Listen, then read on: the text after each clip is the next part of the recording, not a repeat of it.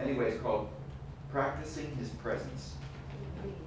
And it is a book written by a, a brother, a, a Catholic monk in the 17th century. It's been around 350 years. And um, you're going to really enjoy it. Even if you're not taking it for credit, I recommend that you get it. Larissa's not here tonight because she's in Erie. The weather's even worse up there. Yeah. So uh, Tina is going to take orders for the book report book. The cost is eleven dollars. Um, and I really urge you to get it. It's excellent as far as walking with God on a momentary uh, level. In other words, all through the day. It will really encourage you. Um, and without further ado, part- the author is Brother Lawrence. He is a, a monk from the 17th century. There's also a part by Frank Laubach, who in the 19th century was a missionary to the Philippines. And it's exactly the same kind of thing, letters from his father, talking about walking momentarily with the Lord. So it's the same idea, practicing the presence of God. It- practicing His presence is the name of the book. Eleven dollars. If you have the money, give it to Tina. She's going to have an envelope and take that. Take the order. She'll take orders for it, and uh, I need to know how many. And uh, you can pay next week if you don't have it today. Okay. Now. I'm gonna ask y'all to stand for a moment with me. Is this on there? Yes, I can hear you. Uh, Father, we come to you tonight and we lift up our hearts to you. Lord, we know, as Jesus said, we can do nothing without you. Lord, we appreciate you so much. We thank you for your love toward us. And may we show our love toward you by keeping your commandments. I pray, Lord, tonight that by your Spirit, Lord, you would come and you would minister to all of us, uh, that you would open up our eyes to see, that each person here, Lord, would receive something from you, from the word tonight. And we'll be quick to give you the praise and the honor and glory. In your name we pray, Jesus. Amen. Okay, let's turn to Romans chapter 2.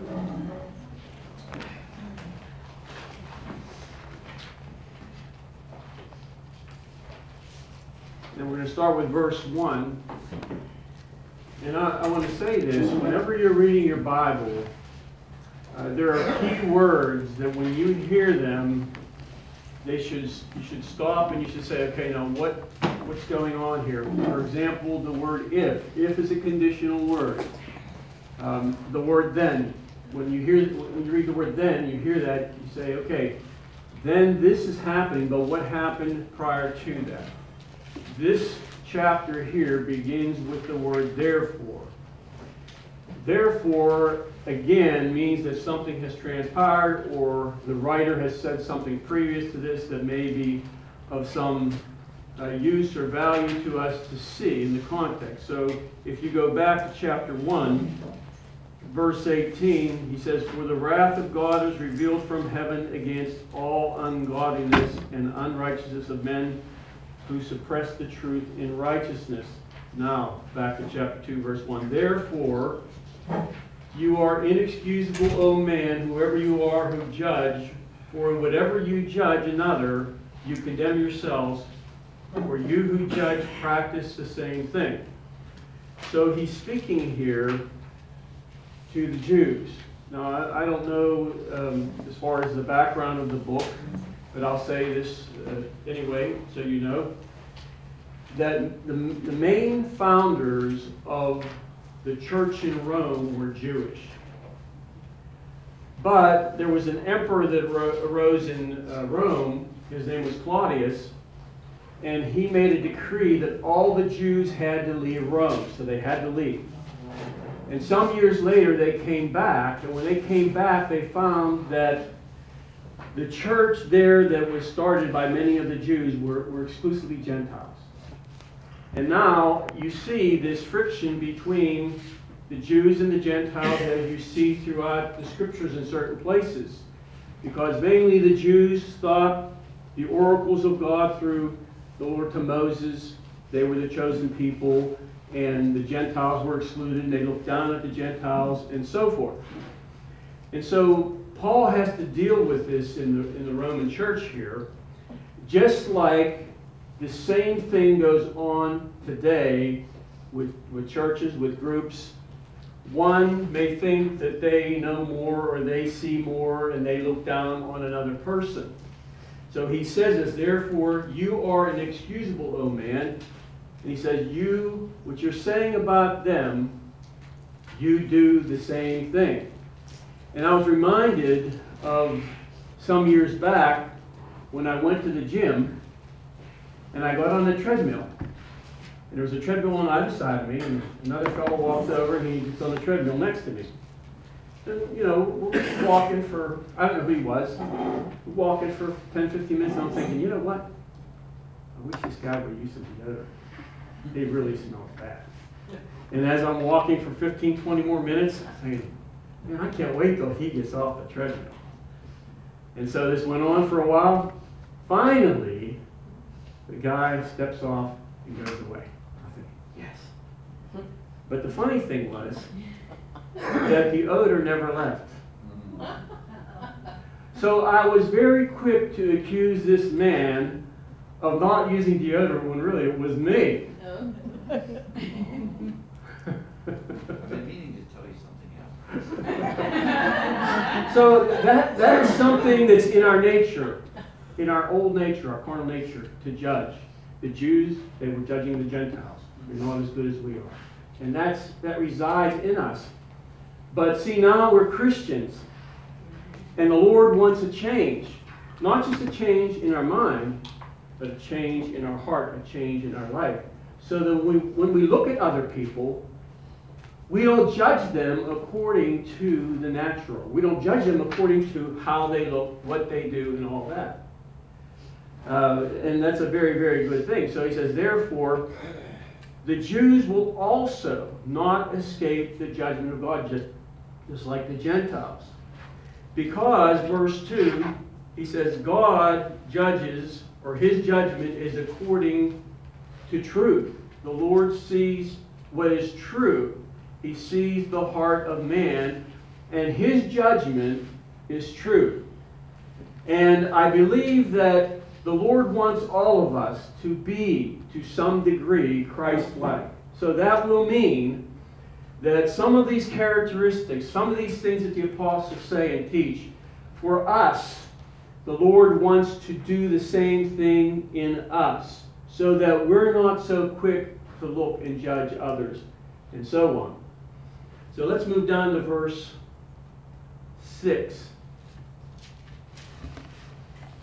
So in verse 3, he says again, um, O man, you who judge those who practice such things and are doing the same. Same thing. Verse 6 Who will render, speaking of the Lord, who will render to each one according to his deeds? Verse 7 Eternal life to those who by patient continuance in doing good seek for glory, honor, and immortality, but to those who are self seeking and do not obey the truth, but obey unrighteousness, indignation, and wrath. So in verse 6, God will render, or He will reward, or He will give according to one's deeds. And remember, the deeds that we do, the works that we do, are related to what is in our heart. Whether we do them correct or not, works in and of themselves can be beneficial or they cannot be beneficial as far as our, our reward, depending on our heart. In verse 7 and 8, uh, you see these words. In, I'm using the New King James, by the way. In verse 7, he says, Eternal life to those who by patient continuance in doing good seek for glory. So there is a, there's a seeking there. In verse 8, he uses the word here self seeking. So there is a difference. He's pointing out two different directions. Either we can seek what is good, we can seek the Lord in our life, Uh, we can seek to walk with Him, or we can be self seeking, which is the direct opposite of the character that we find in Jesus Christ and the character that we see in the prophets and in the apostles and so on. And so he's pointing out here that there are two different heart directions. And we all were born with a free will. I see people all the time, Christians, I see them in the Bible school that I, I teach at, where sometimes you get someone in there and they're not as sincere as they think they are. And of course, I'm not judging, but I'm just stating the fact. And they go, they go along for a little while, and all of a sudden, they're out seeking things related to what they want, self seeking. And again, that is something that is a residual thing in the carnal nature. That is why the work of the Spirit of God for every Christian is that he would take all these things that are not from the Lord, they are not from the Spirit, they not, are not related to the spiritual gifts and the spiritual um, character of Christ, and take them out. You see this graphically in the book of Colossians, where he says, put off this, put off that, put off this. He's not saying that God's going to do it, he's saying, you do it. And then he goes on, he says, and put on this, put on this thing, put on this, uh, and put off this. And he goes on in, in two books, Colossians and I think it's um, Ephesians, I think. Uh, but that's important because, as I said, uh, I was ministering in church yesterday. And I said to the people, I said, you know, a lot of the people that come to the church we go to, they've been coming for a long time 20, 25, 30 years, some of them. And it would be a waste if they would have come to church all this time and not had the right heart attitude toward the Lord so He can work in their life the way He wants to. So many times we become our own worst enemies. And we always want to blame everything on Satan. I, I believe that Satan does things, yes. But God has given us a free will. And the Lord, at a particular time at the judgment, is going to lay things down and say, okay, what about this? What about that? What about this? What have you done? What have you not done? Have you been a self seeker? Everything is about me. And you say, no, that can't be. Christians aren't like that. Yeah, that me. I've seen enough of it. But I love the Christians that seek the Lord and put another ahead of themselves because that's Christ like. And that's actually the whole foundation of the Lord's, uh, well, the Lord's uh, Lord's Supper. Putting someone else ahead of yourself. And so Paul has to deal with this thing between the Jews and the Gentiles, different cultures, uh, different thinking, um, so, so different, and now they're in the same church. And the Jews say, no, it has to be this way. And the Gentiles say, you know, you have to be certain, you have to you know, obey the law. And Paul deals with that in his epistles all the time. Now let's move down to verse 13. But I guess we can read 12 also. For as many as have sinned without the law, so he's dealing with this law, uh, this issue with the law, because the, the Jews related to the law. And Paul, as, as being the apostle to the Gentiles, also says to the Jews that, you know, that this law thing, they think that, that that's their salvation, keeping the law and, and it's not. For as many as have sinned without the law will also perish without the law, and as many as have sinned in the law will be judged by the law. Verse 13. For not the hearers of the law are just in the sight of God, but the doers of the law will be justified. So it's not the hearers, but the doers. See, those the key words there in verse 13 hearer and doer. And the word hearer or hear is translated hear, listen, obey. Now, I, I want to show you this, and we're not going to turn to the scriptures because we don't have time. But the word here, now if I say, Do you hear me? Do you hear me? Yeah, you hear me. But in the biblical sense, that's not necessarily true. The biblical sense of the word here in the Old Testament, and I'll give you the Strong's number, that's 8085. Uh, the Hebrew word, English pronunciation is shama. It means to hear and obey. Okay? When you come into the New Testament, uh, that's Strong's 191. The Louw and Nida lexicon says this to believe something and to respond to it based on the basis of having heard. So it's the same basic thing. So when the Lord says, for example, in Deuteronomy 28, if you hear or you if you hear my commandments and you obey my commandments, when you see the word hear, it doesn't mean like you're hearing me. That's true. But the biblical word hear means to hear and obey. Basically, what's Paul, what Paul is saying, to hear and do. In Revelation, uh, he that has an ear to hear, let him hear what the Spirit saith to the church. It doesn't just mean to hear the word. It means that if you're hearing something, there must be in us a corresponding action to what I'm hearing the Spirit say to me. So a person can preach, a person can teach, and you can sit there. I can sit there. And I have, and I, have you know sat in classes. I, I sit, sit in church and listen to ministers minister, and you know you hear the message, you hear you know different things that they're saying, and every once in a while, something really it comes really to you. The Lord lifts that and he says, "Ah, now this is applied to me, to my life." Now, did I hear that? Yes, I did. But it's not true hearing in the biblical sense until I hear and do, or hear and obey, or hear and follow through.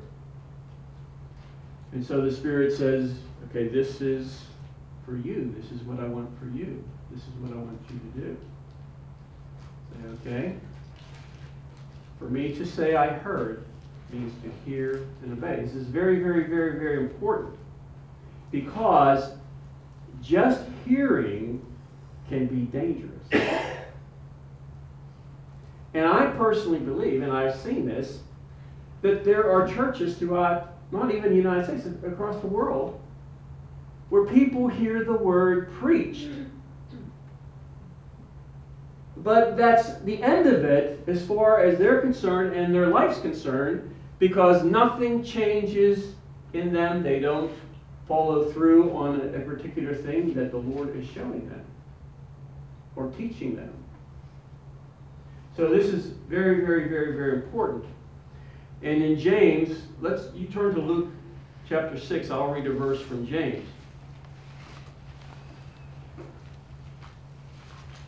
This is James 1, verse 23. For if anyone is a hearer of the word and not a doer, he is like a man observing his face in a mirror. He observes himself and goes his way and immediately forgets what kind of man he is. He's a forgetful hearer.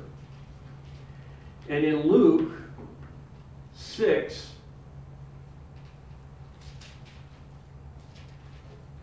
verse 47, Jesus says, Whoever comes to me and hears my sayings and does them, you see that? Jesus spells it out there. Not just hearing his sayings, but hearing and doing. I will show you who he is like. He is like a man building a house who dug deep and laid the foundation on the rock. And when the flood arose, the stream beat vehemently against that house and could not shake it, for it was founded on the rock. So, this particular truth of hearing and doing is a foundational truth for your life and for my life.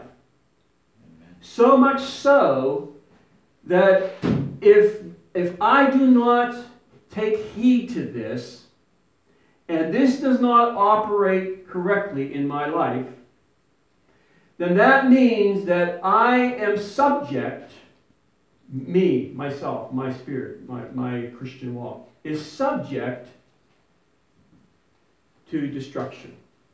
Because remember, if you continue on, those who didn't hear and do thought they were okay, thought their building was fine, they thought they were, you know, on the solid rock and so on.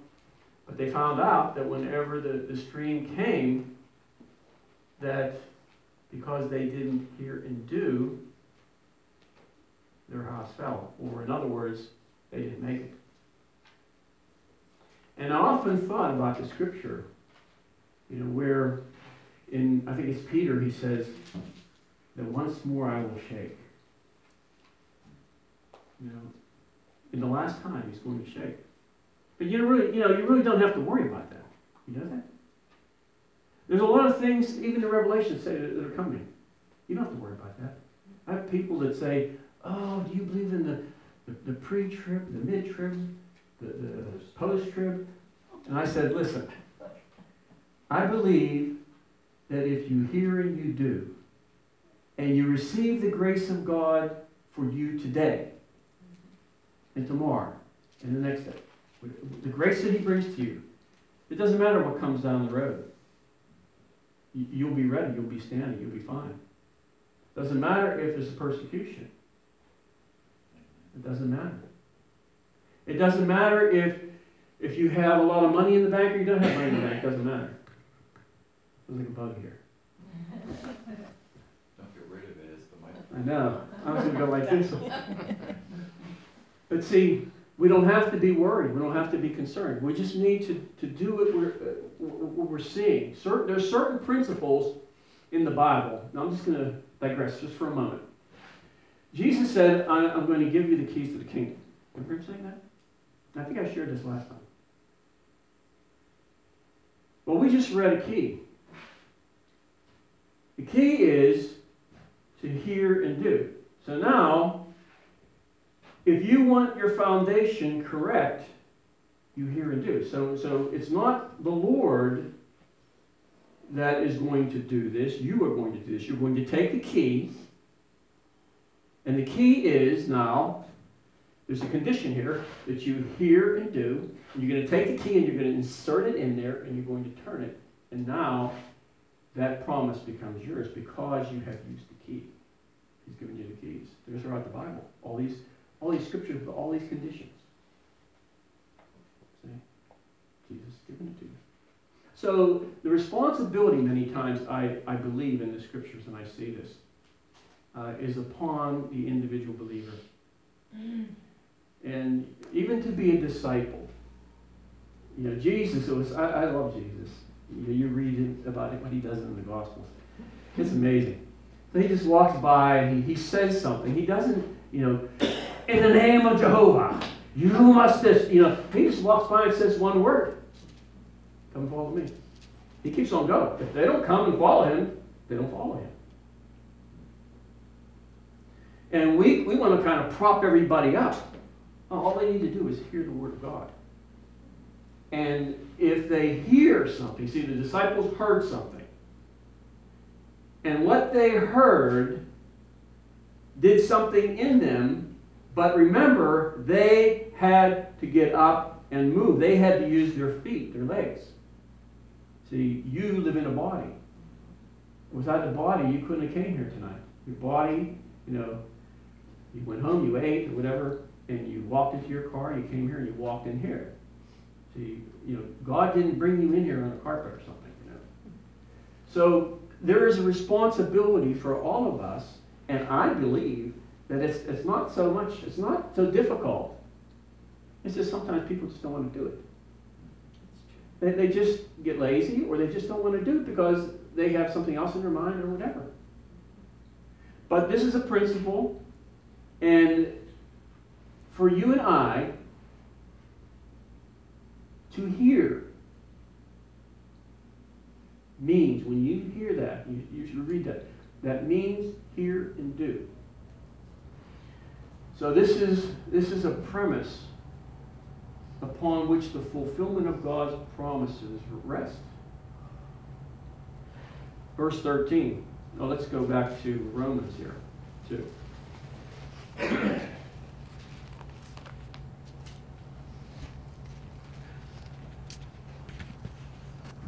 For not the hearers of the law are just in the sight of God, but the doers of the law will be justified. For when the Gentiles, who do not have the law, by nature, he's talking about a person's conscience here, by the way, do by nature the things in the law, these already not having the law are a law to themselves. So let me read this from the Amplified. When Gentiles who have not the divine law do instinctively what the law requires, they are a law to themselves since they do not have the law. And he's speaking, I, I believe, about the conscience of the individual. And that was the issue. Paul saw that the Gentiles were, by nature, uh, not, they're not the nature, but, but um, by their conscience, were actually doing what the word, the law said that they didn't have. And then you had the Jews who had the law and they weren't doing it. Jesus dealt with that all the time with, the Jews. Paul dealt with it. And I still think that the Lord deals with his people today. Not based upon the law, but based upon them hearing and doing.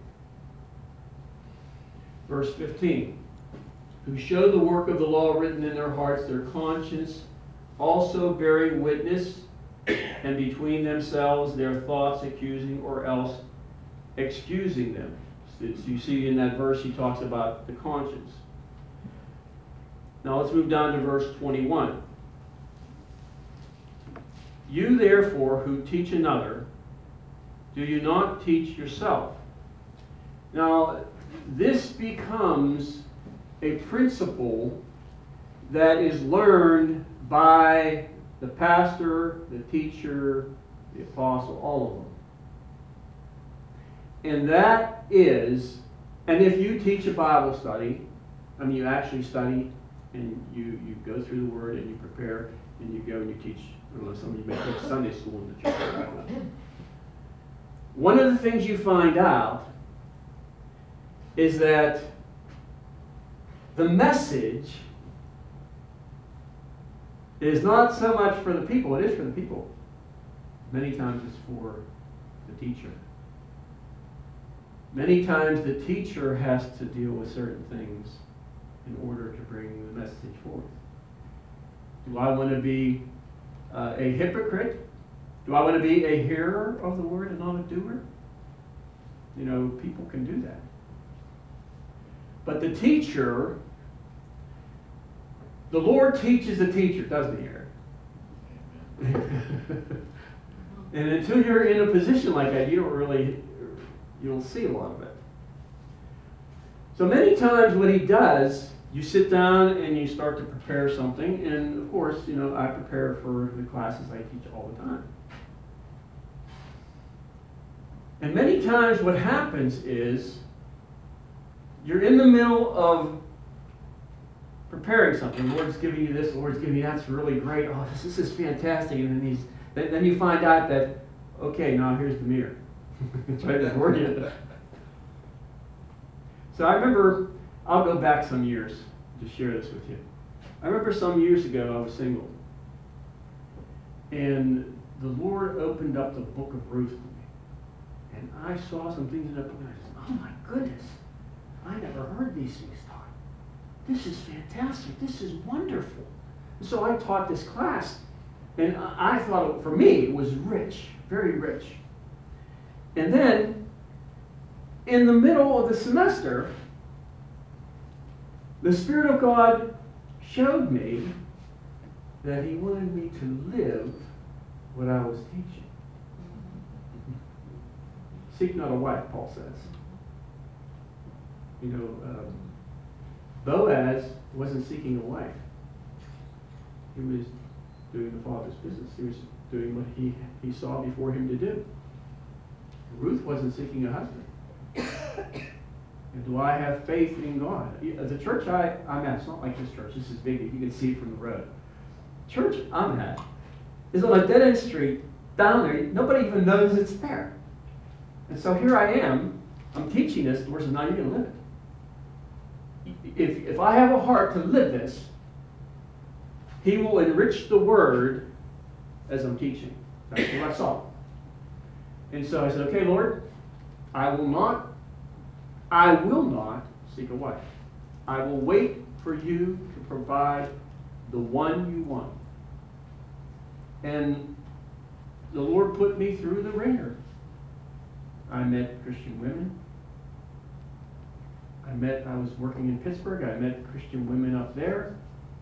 I went to a Bible study, and there was, there was Christian women there, we were all single. And I was sitting in a chair, and there was an empty chair next to me, and this girl comes in, blonde, beautiful. You know what I'm saying? Beautiful. I says, Oh my goodness gracious, Lord. Is she the one? And the Lord says, Don't even look at her, don't even talk to her, don't say hi to her, don't say bye to her. And so I sat there, never looked at her, and it was just a test. And as the night was going on in this Bible study, I, I, fe- I felt the presence of the Lord. And You know where it was? Between me and her in the empty chair.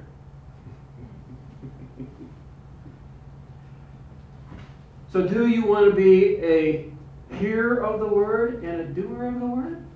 Sometimes it's not so easy. But see, God wants to give you something.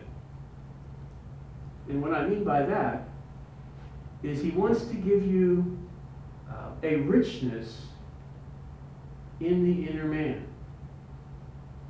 He wants to give you something so that you have something to give a person in need. To give a person something. And I went through this whole thing for well over 12 years. And I said, okay, Lord, if I never get married, that's fine. You know I want to. And then lo and behold, she was living out in California, and she comes into this dead end street, this church, and walks in the door. And I said, hmm, I gotta, I gotta, I gotta watch this. I gotta keep my eyes on. I didn't talk to her for like about a year. Never talked to her. Nothing. I said, I want to make sure, Lord, that she's the right one and she's in this church for the right reason. And then the Lord did what He does. He does what He does. So, I mean, if, if you want something from God, then He's willing to give you richness. But see, as I said earlier, He'll put some responsibility on you to act a certain way, to do a certain thing, or not do a certain thing, whatever it may be. You know, what you get in God, you're not going to get at the five and dime store. Go to the mission field, brother, if you want something. Okay, you go to the mission field. I can tell you some stories. You got a lot of stories. I had some stories when I went to Peru last time. The, the, the Amazon, base of the Amazon. Every time I go on a mission, there's always some, like uh, my one friend, I met him, I was flying out to Peru at the airport. I hadn't seen him, he's not a Christian, I hadn't seen him for years. He's at the uh, airport, he said, What are you doing here? I said, oh, I'm, I'm flying to Peru. He said, What are you doing in Peru? I said, I'm going down uh, near the Amazon there, to be ministering in a Bible school and uh, in preaching in churches and things like He says, Oh, how exciting! You're going on the Amazon. I thought, boy, he has he knows nothing. so exciting as long as you go, not me, you know. but the point being this: that if you really Want the Lord in your life. And I believe you do, or you wouldn't be here. You could probably, there's other things you could be doing, right? Maybe not as much fun, you'd have to clean the house or something, but it's not as fun as being here. Can't wait to come. Yeah, But- yeah, free coffee, yeah. So, you know, if you want something from the Lord, and, and what I mean by that is that in the process of time, that He deposits something in you, some, some richness of Christ in you, that you will be able to give to others. Then you have to walk with Him. And, and walk with Him means you have to walk with Him, where He wants you to walk. You can't do what I, what, what the Lord has called me to do. You can't do what the person next to you is called to do, but you can do what you're called to do. See, so it all comes back to this individual responsibility many times. Okay, so um,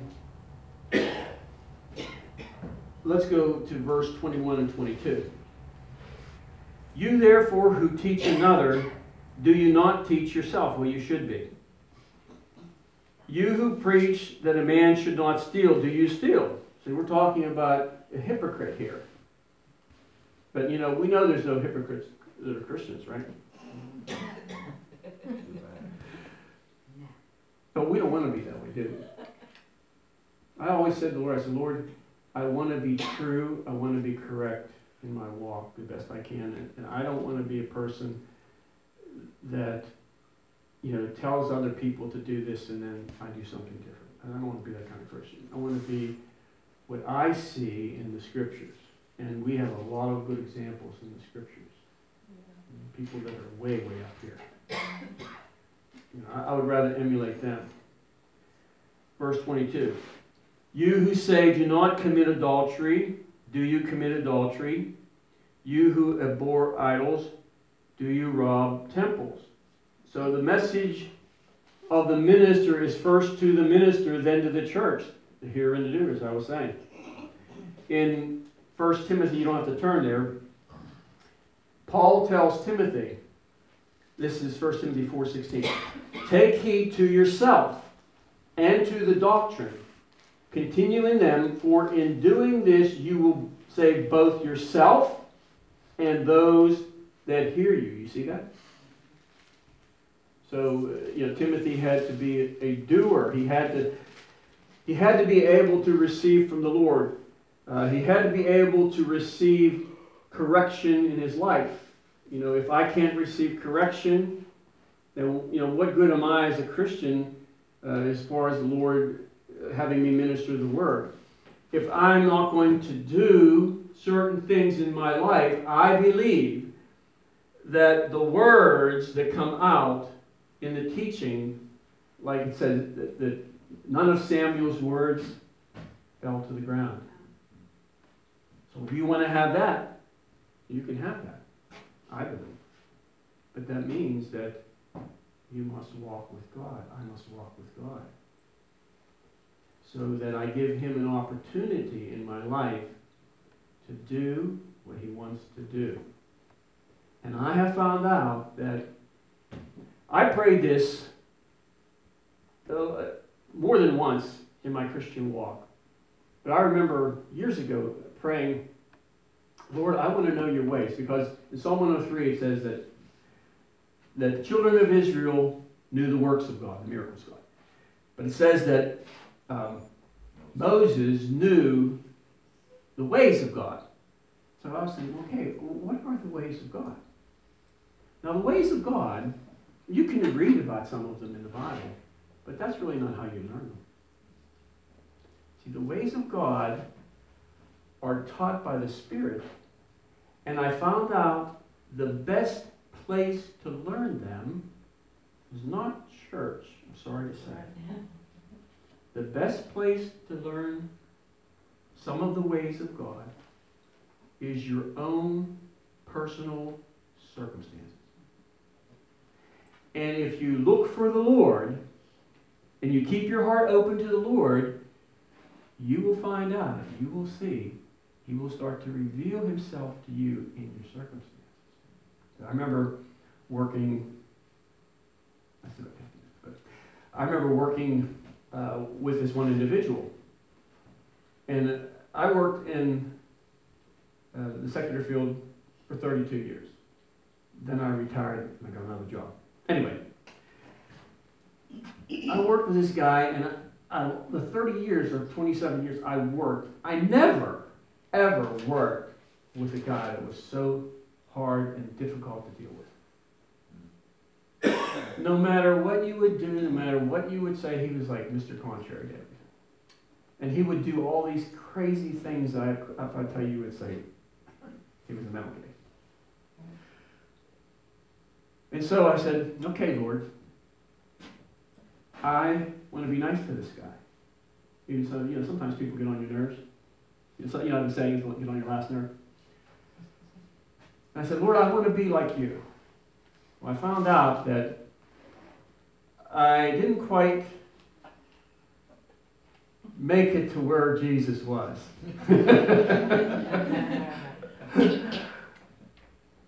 there were some successes, and I did okay. But I was actually able to see in that circumstance how the Lord treats people and what his attitude is toward people that are contrary to him. And so I put up with that for like three years or so. And he left, and I was thinking, oh, thank you, Lord. Then another man came and took the same bid, and this is the truth. He was 50 times worse. Oh. He was so unbelievable. I used to come home and share some things with Linda. She'd shake her head and say, Oh my goodness. It was just crazy. And I worked in a building, it was about 100, 100 employees, and the majority of people did not like him. Some of them hated him. Several of them drug him into the back room and were going to beat him up. How bad it was.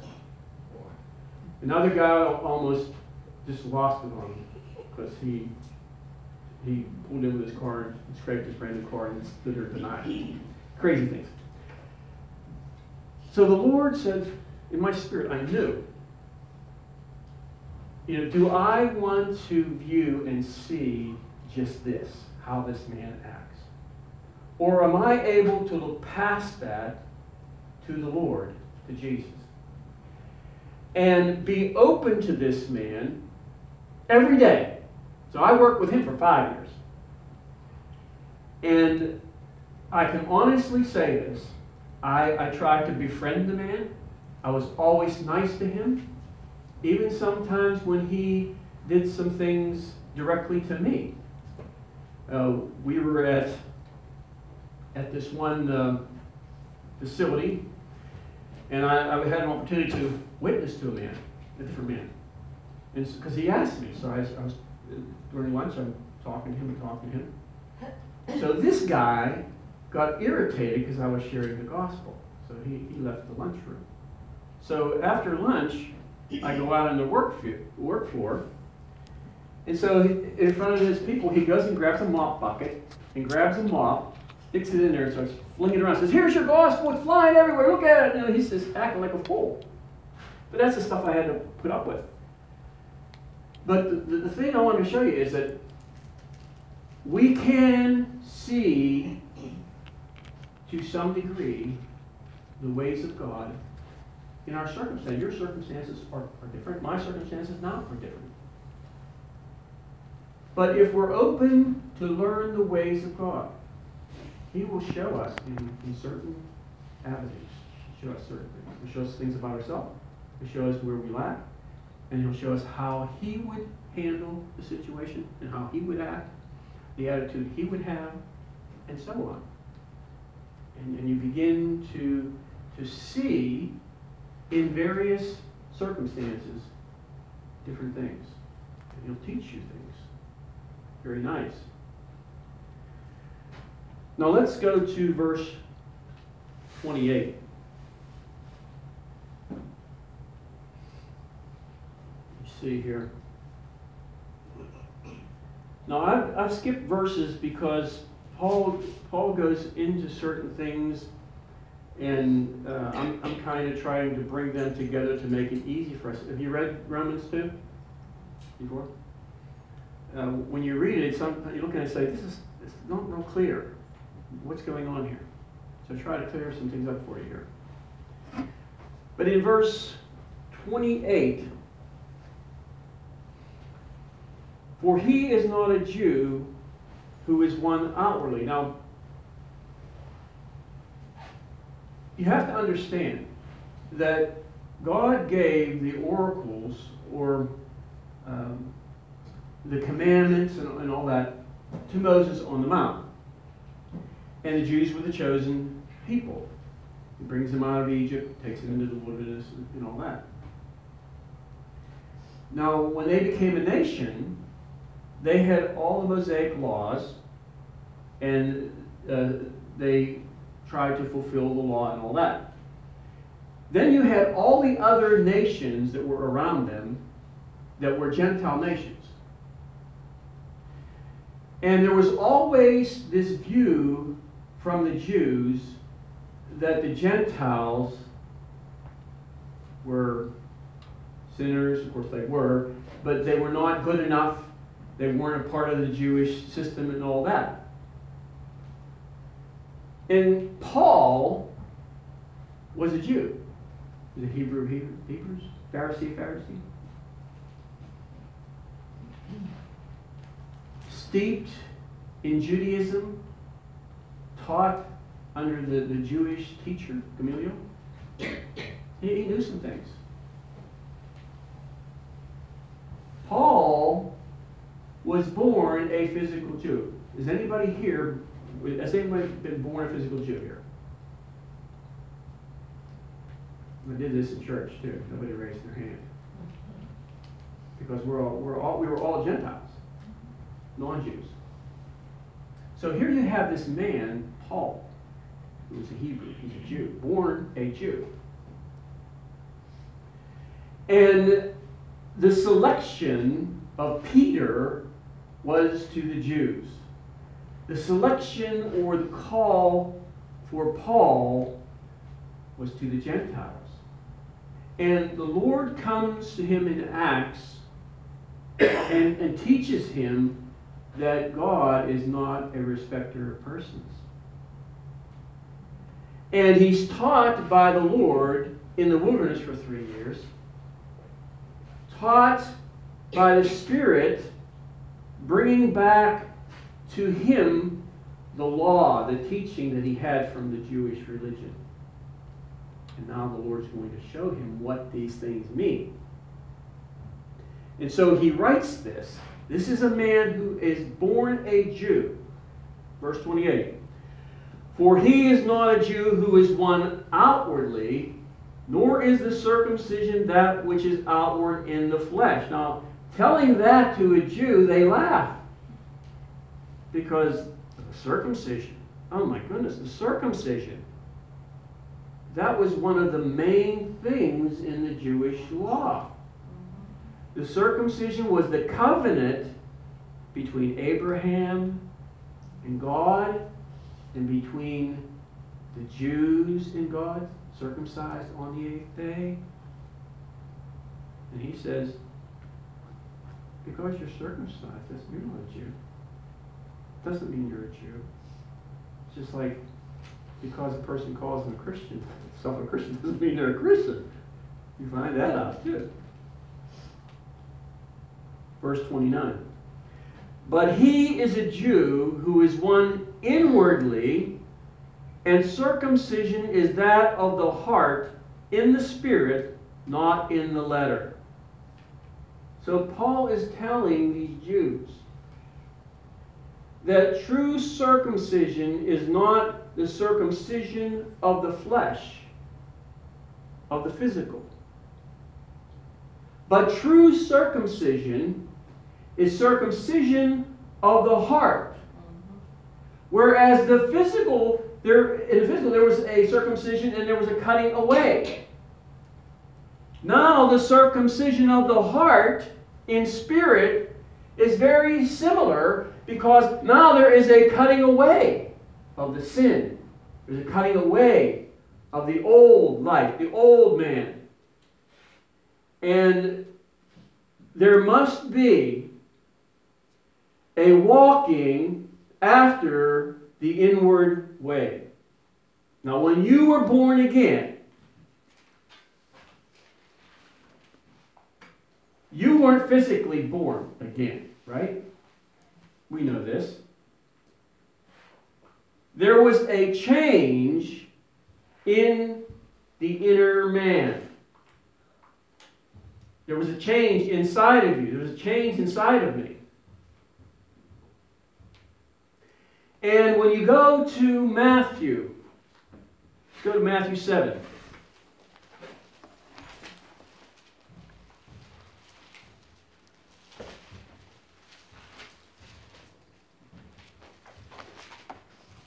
Where is it? Here it is. Okay. Matthew 7, verse 13. Enter by the narrow gate. For wide is the gate and broad is the way that leads to destruction, and there are many who go in by it. So the entrance into the narrow gate is not a physical entrance. See, when you were birthed and I were birthed from above, there was an inward way there, and there was a narrow way, and our entrance into the narrow way was not a physical entrance, it was the spirit of man. Your spirit enters into this way. And initially, salvation takes place. But that's never the end of it. The Bible never teaches that a person, you know, once you get saved initially, that you have it all. There must be a continuing, there must be a walking, there must be a, a, a moving in this inward way. I think that there's, let's go to Isaiah 35. Show you this again.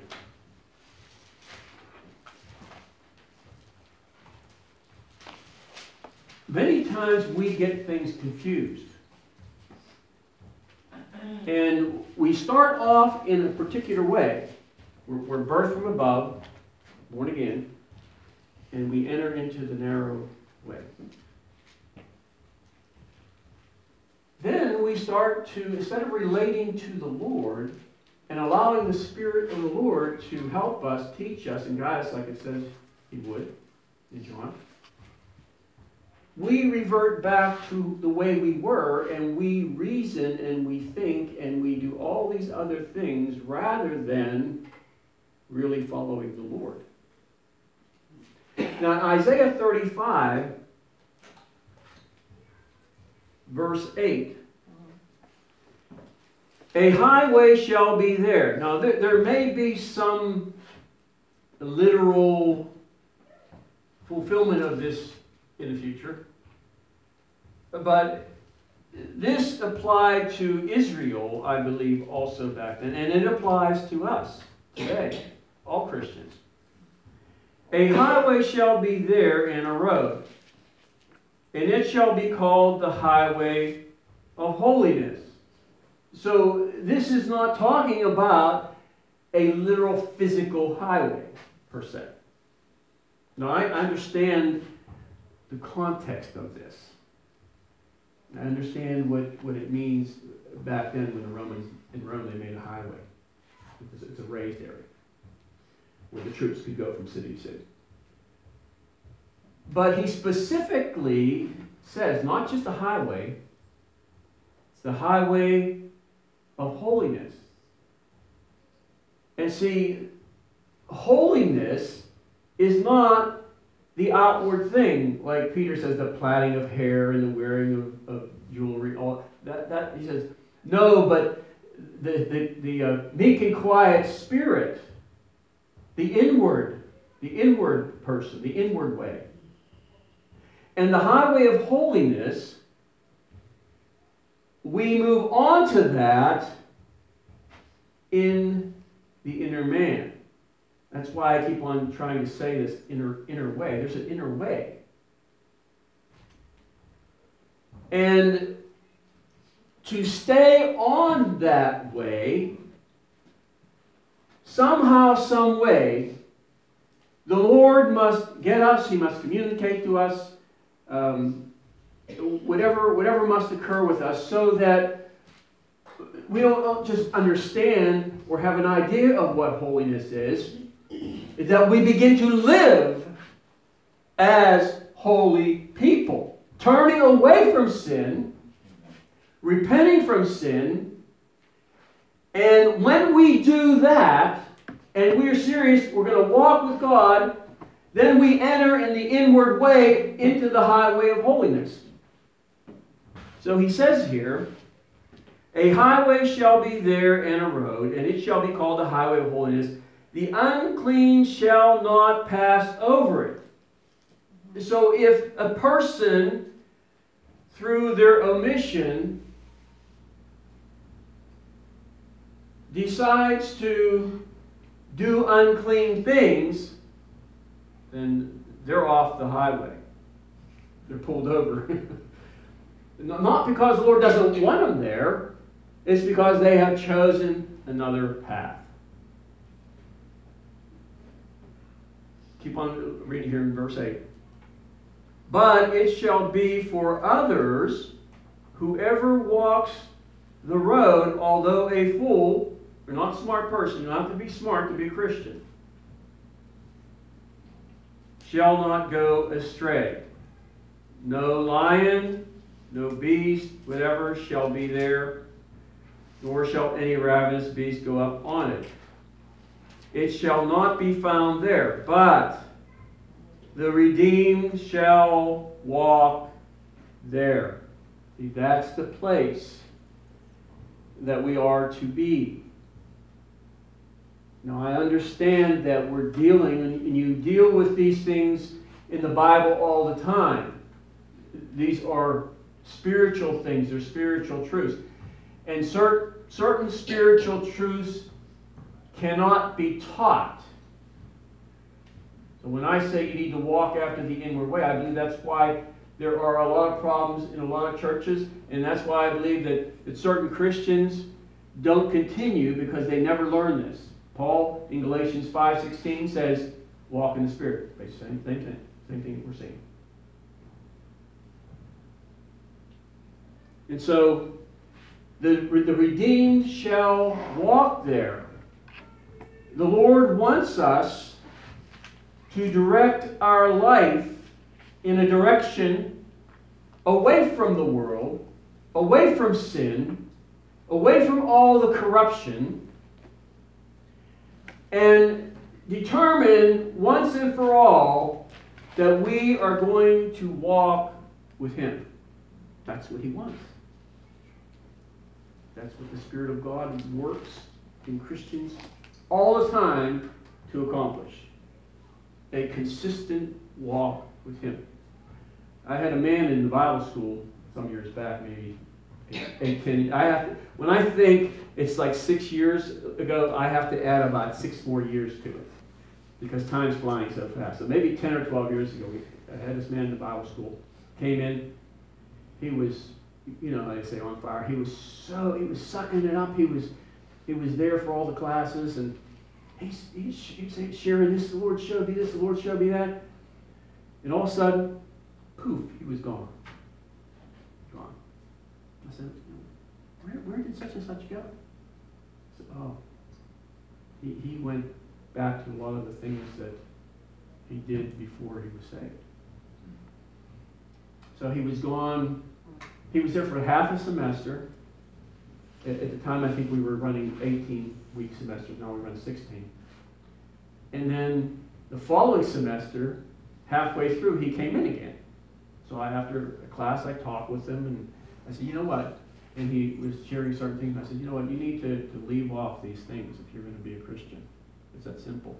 I said, I'm not condemning you or criticizing. I'm just telling you the way it is. You have to, you have to stay away from these things and these people. Yeah, yeah, I know it. I know. So he stayed for a little while, and poof, he was gone again. Wow. And he came back a couple years later. And I said, you know, where have you been? Well, I got involved with a woman. I met her. I'm living with her. I said, you know, you can't do that. If you're going to walk with the Lord, certain things have to go. Did you know that? He says, yeah, I know. And I talked to him a couple classes, you know, a couple times after class. Never seen him since then. So, you see, you have to understand, the Lord did not say, you know, okay, I'm throwing you out because you sin. He doesn't do that. Because we sin, because we fail, you know, he doesn't do that. You know, he's very supportive of us. He will help us. He will guide us. He'll forgive us. But after a period of time, he wants us to make good decisions and to do what we really know in our heart we should do. A lot of times we don't even need to read the Bible, we know what's right and wrong. Now, I didn't have to tell him these things, he knew them. But I felt to tell him anyway. And so, there he is, he's gone.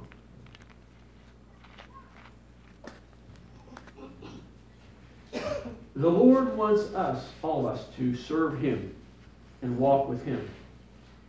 And I like what Paul says, the circumcision is, uh, is, not, is not of the outward. You can't walk in the outward, but is of the heart, it is of the inward. And we are to serve the Lord in that way. Father, I thank you for tonight. I thank you for each person here. Lord, we just, we love you and we thank you so much and appreciate you so much, uh, Holy Spirit, for coming and to spend, spend this time with us as we share your word. Uh, we ask, Lord, that your word would touch all of us, Lord, and change us in some way to be more like you. In Jesus' name I pray. Amen. At what age were you born again? Um, 20